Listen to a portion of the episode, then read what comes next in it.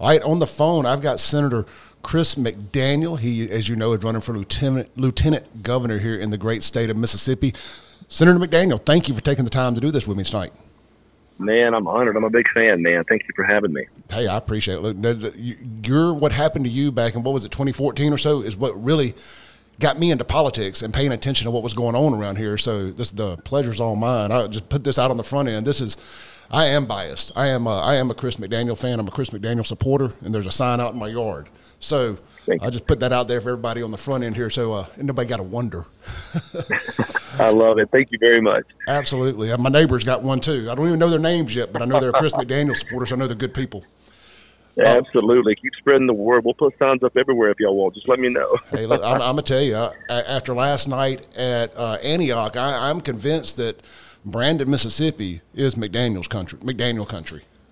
Man, I hope so. I sure do like that place. I, uh, you know, Rankin County, there's some good people in this area. And um, I just, I love the state. I really do. And I, it, it's a pleasure and an honor to, to campaign across it. Uh, I meet so many good people, and it's just uh, these are great memories. I'll never forget. Absolutely. Well, look, let's jump into it. I was at Grip and Grin this morning for a bit and saw you there as you were walking in, and um, there was somebody conspicuously absent today that was supposed to be there, and that was the current Lieutenant Governor Delbert Hosemann. And yeah. I'm gonna tell you, uh, you don't rarely do you see a mayor with the stature of Mary Hawkins come out and say that it was like getting slapped in the face for somebody not to show up. But that was definitely the sentiment in the room. And when he sent his proxy up there, he basically got booed off the stage, which opened up a great opportunity for you to get up there and speak yeah. your mind and stuff. Absolutely. You know, it's funny. Uh, if you run for an office, especially an office of that magnitude, you owe it to the people to debate. You owe it to be there. I mean, I don't know who he thinks he is, but we're nothing more than employees. That is, we work for the people, and this is a job interview. I don't know why he would keep dodging the do- uh, the job interview uh, unless he just can't defend his record. And I think that's it. I think he recognizes to stand up there, he'll have to answer some really tough questions. And right now, all he's doing is being really negative. You've seen all those direct mail pieces. You've seen the negative TV ads. I mean, the guy simply cannot run on his record. He spends all this time making up lies about me, and I just pray people can see through that. I pray they understand that we've been begging for a debate for four months, and he simply will not do it. I, I, honestly believe that people do see through it, and the track and the record speaks for itself. And uh, he would have got asked some tough questions because again, I saw where Mayor Mary of Madison got up and asked, and she asked you the same question. In all fairness, will you protect Madison and I'm going to say Rankin County too from yeah. judicial redistricting that could negatively affect them? Yeah, Rankin and Madison counties, we don't have any better folks in the world. And what they've created up there, especially in Madison, in so many ways, is just a really special place. And Rankin can make the same claim, and they're they're very similar. They have a community of interest, and so those districts belong together. Those counties belong together. Delbert got caught. He was trying to strike a deal whereby Madison, especially, would be pulled away from Rankin and be joined judicially with counties over there like Holmes and others. The problem with that is and look, I'm not trying to be terribly political here, but let's say it. So many of these prosecutors and judges are liberal. And they're liberal, and we're seeing the Justice Department, especially right now with Trump, become politicized. Madison doesn't want Democrats as judges. They don't want Democrats as prosecutors. We need law and order and structure. And you're not going to find that in some of these counties. But thank God for Madison. Thank God for Rankin. I'm going to do everything in my power. No, I promise you this we're going to maintain that judicial district at all costs. We're not going to let it be changed. Look, I'm a lifelong Jacksonian up to two years ago. 43 of my 45, oh, 43 of my 46 years in two weeks will have been spent in Jackson, Mississippi. I moved to Rankin a couple years ago. I just couldn't take it anymore. But so I've seen what, what happens firsthand, had a front row seat for it in Hinds County when you get the wrong type DAs and prosecutors and all that stuff in there. It, it doesn't work out long term, and uh, heck, it doesn't work out short term. Exactly. Everything the Democrats touch turns into a disaster. Uh, whether it's Detroit or Jackson, wherever Democrats rule, we have problems. And you know, especially in the justice system, for goodness sakes, and you literally have a situation where people are picking and choosing to prosecute based on politics. The law's supposed to be blind. We're supposed to do things because it's right as opposed to wrong that's not what we're seeing. And so there's no chance we're going to let Madison be drawn into that. Madison has a very unique tradition, very unique history. They want conservative judges, they want conservative prosecutors, and they want law and order and structure. And we have to demand that that takes place. Look, man, I'm tired of the Democrats. I'm tired of them nationally. I'm tired of them in state. They've ruined enough of our country. They've ruined enough of our cities. We as Republicans have to learn to push back and fight for what's left of this country, but not just what's left. Let's get aggressive. Let's reclaim what's ours. Let's push back against those people. Well, look, speaking of Democrats, let's jump into this. Will yeah. will you put Democrats as powerful chair people of committees? Not a chance. Not a chance. It's, it's, it's ludicrous the fact that we have 36 Republicans, only 16 Democrats in the Senate. The Democrats have no business chairing any committee whatsoever. They have no business passing any legislation whatsoever. We are fighting for the survival of this country. And the Democrat Party is a danger. It's a threat to our foundations and to our structure. No, they're not getting a single committee chairmanship. You have my word on that. Well, you know, here's the deal: we're a we, we're a super majority red state, or super red majority, however you want to say that. But we we grade out purple. So there, yeah. there, there's no reason for that ever. It, it, we're trending no. blue. It's embarrassing. It's embarrassing. You think about these states, particularly the Northeast, out west, and there's such a big bold color of blue, right? And then you have the deep south, where we still have some red states. Mississippi should be the reddest of the red. But because of Delbert Hosemann and because the Democrats he appointed, you're right, the ACU, the American Conservative Union, has uh, scored a shade of purple, almost more blue than red. That's embarrassing. If you can't stop liberalism in a state like Mississippi, what do you think you're going to stop it? This is our only chance. We have these small fortresses left in the South, Florida, Texas, Alabama, Mississippi. We better learn to fight again. And if we can't save Mississippi, man, how do you save this country? It's impossible.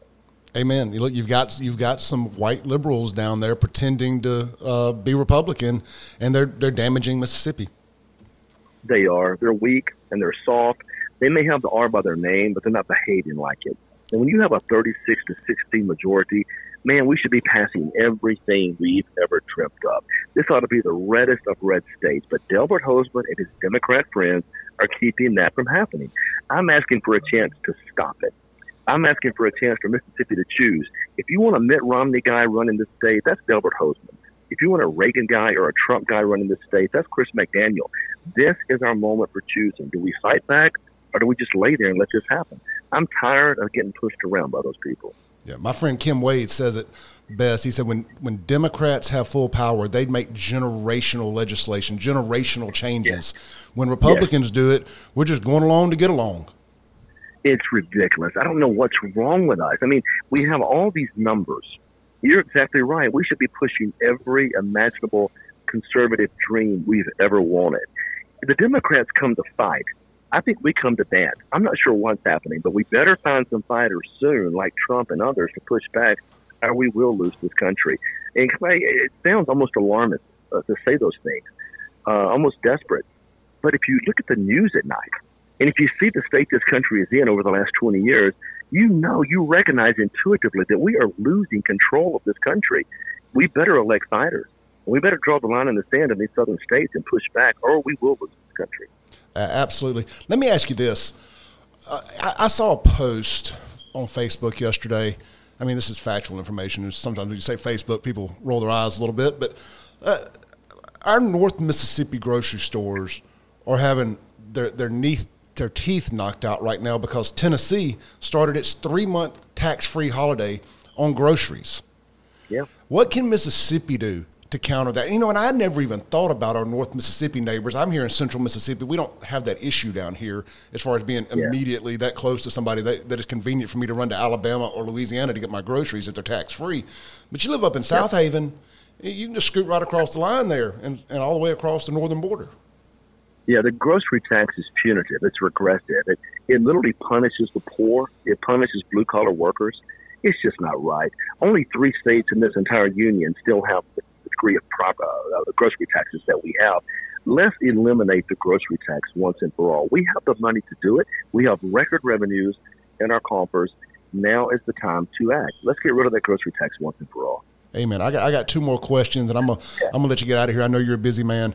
What what um, are we gonna do to fix the ballot initiative? Oh man, I tell you, it's one of those things that really irritates me because the people of this state have a right, a constitutional right to a ballot initiative process. And the reason we do that is it starts with the concept called the consent of the governed. The politicians are nothing more than employees. We work for the people. If we're not being heard, in other words, if the people aren't being heard, and we're blocking legislation, we're uh, circumventing their will, the people should have a right to get around us, a right to pass legislation as they see fit. And it's really easy. It needs to be a process that's efficient and fair for statutory amendments. For constitutional amendments, it can be made a bit more difficult naturally because to amend the Constitution should be slightly more difficult. But you have to give the people that voice. Delbert Hosemann has killed that bill every single time. And in fact, he's insisting on provisions in that bill that make it impossible to pass anything. I mean, you could have something like that in writing, but if you make the signature requirement so high, it practically means nothing. The people control this government, not the politicians. We've got to give them back that power. That's a day one agenda item for us. Well, I'm glad you mentioned day one, and I kind of lied. I got two two more things. Um, day yeah. day one, what does a Lieutenant Governor McDaniel session look like in January? Day one, what we're doing? Day one, first thing that happens is the income tax is gone. The income tax and the grocery tax. We're going to work to eliminate both of those. Day two, or day one, day one and a half, I suppose. The woke culture is being attacked. I am sick of these kids being brainwashed in universities and colleges. I'm sick of them being indoctrinated in the school system. I have two kids, a 16 year old and an 11 year old. What we're going to do is we're going to make darn sure, under no circumstances, that these professors are going to brainwash these kids. If they insist on continuing, we're going to end tenure and bring them home. The same goes with these teachers in these schools. My wife's a teacher. My mother-in-law was a teacher. Their job is to teach the subject so our kids can have productive lives, not to brainwash them I'm talking about 50 genders and all this nonsense sexual orientation stuff. Clay, there are two genders, not 50.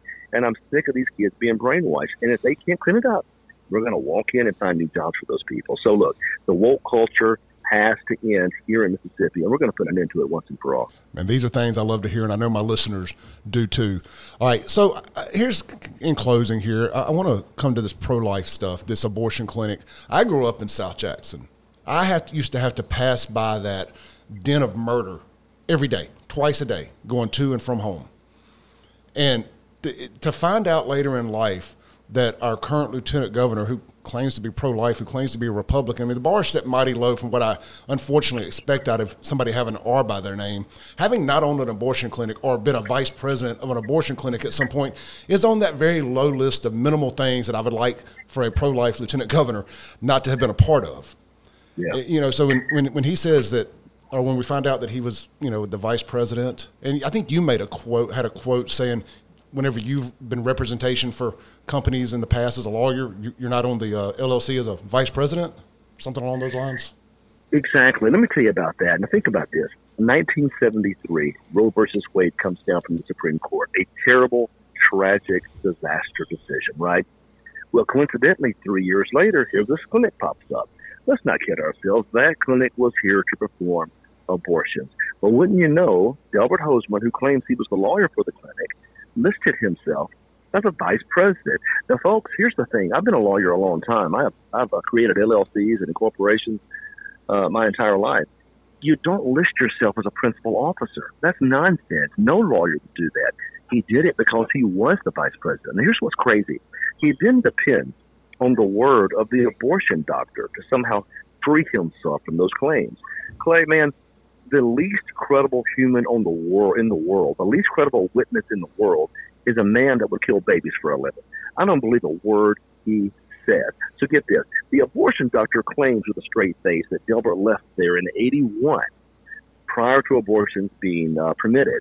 Well, bear in mind, we've got testimony from two women that claim they were offered abortions there in 1979, but I digress. Let's catch them in the lie. 81, he says Delbert left there.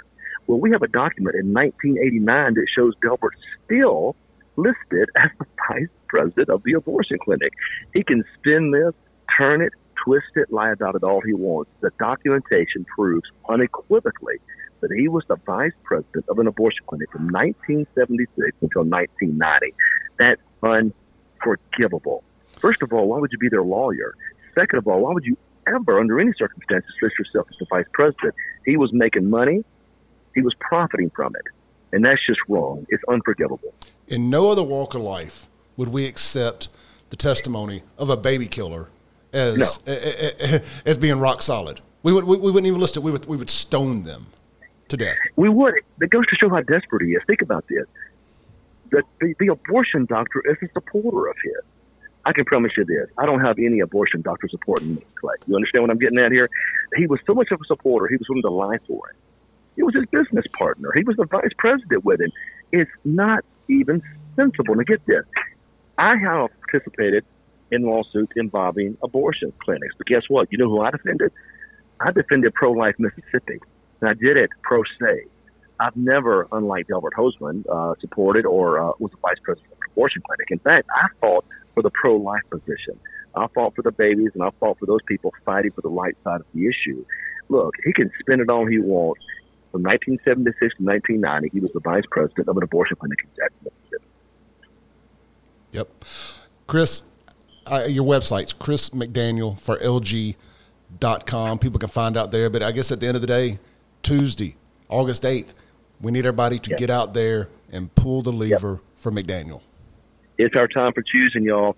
If you want to turn the tide in this state, if you want to push back against liberalism, we can do that with one vote August the 8th. Bring your friends, bring your family, get out there, and let's get this done. I promise you, I will fight for conservatives. We will turn this state around. I promise you that. All right. Future Lieutenant Governor Chris McDaniel, thank you for taking the time tonight, brother. Have a blessed one. Thank and uh, let's get back and do this again after the 8th. Yes, sir. Thank you, sir. I really appreciate it. God bless you. Thank, thank you. All right. Thank you. All right. That was Senator Chris McDaniel. We appreciate him taking the time to do this interview with the Clay Edwards Show.